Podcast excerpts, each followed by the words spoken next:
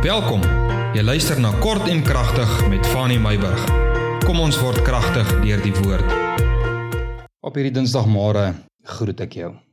Ek is nog steeds by Judas. Judas wat ons die verhaal van lees in Johannes hoofstuk 13. Ons het gister gekyk hoe hy Jesus verraai het en ten spyte daarvan het Jesus Judas se voete gewas. Vanmôre wil ek met jou praat uit vers 29 van Johannes hoofstuk 13. Want sommige het gedink terwyl Judas die beurs gehad het dat Jesus vir hom sê: "Koop wat ons nodig het vir die fees of dat hy iets aan die armes moet gee." Die eerste gedeelte van vers 29. Want sommige het gedink terwyl Judas die beurs gehad het. Ek wil met jou praat oor hierdie gedagte. Judas se verspeelde kans. Jesus het geweet Judas het 'n swak plek wat geld aanbetref. Of so wil dit vir ons voorkom, nê? Hoekom het Jesus Judas in sy pos behou?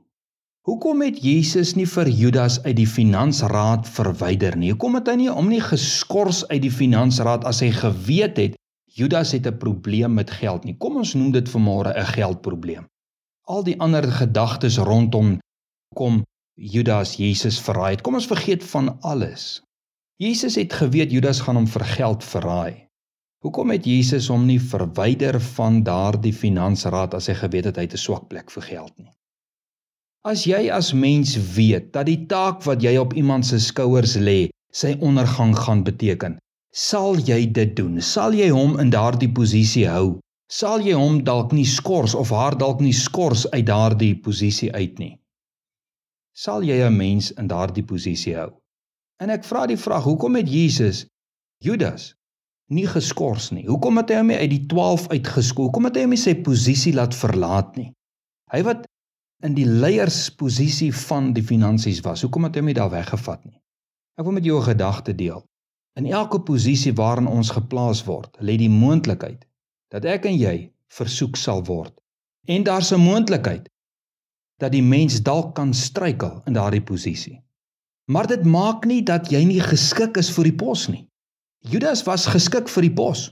Hy was geskik. Maar dit lê op jou die verantwoordelikheid om versoekings te weerstaan wanneer dit kom terwyl jy in daardie posisie of terwyl jy in daardie pos is. Is dit nie waarheid nie? Die vyand is altyd aanwesig en sal altyd die saad plant om jou te laat struikel om te val vir die sonde.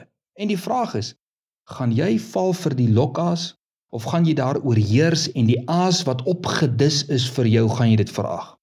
Die posisie wat jy ontvang het genadiglik uit die hand van God. Kan jy verongeluk of jy kan dit bemeester en bestuur na die beste van jou vermoë en versekerlik groei in jou vermoëns? Maar Judas het sy kansse verspeel. Jy weet soms word mens in moeilike posisies gesit juis om vrese en onbekwaamheid die hoof te bied om dit te oorkom en om swakpunte uit te wys in 'n mens se karakter en daardie swakpunte juis aan te spreek en om te verbeter daarop. Judas het sy kansse verspeel. Judas se verspeelde kans. Daarom het Jesus Judas nie geskort nie.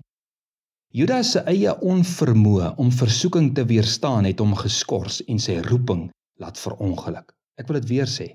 Jesus het Judas nie geskort nie. Judas se eie onvermoë om versoeking te weerstaan het hom geskort en sy roeping laat verongeluk.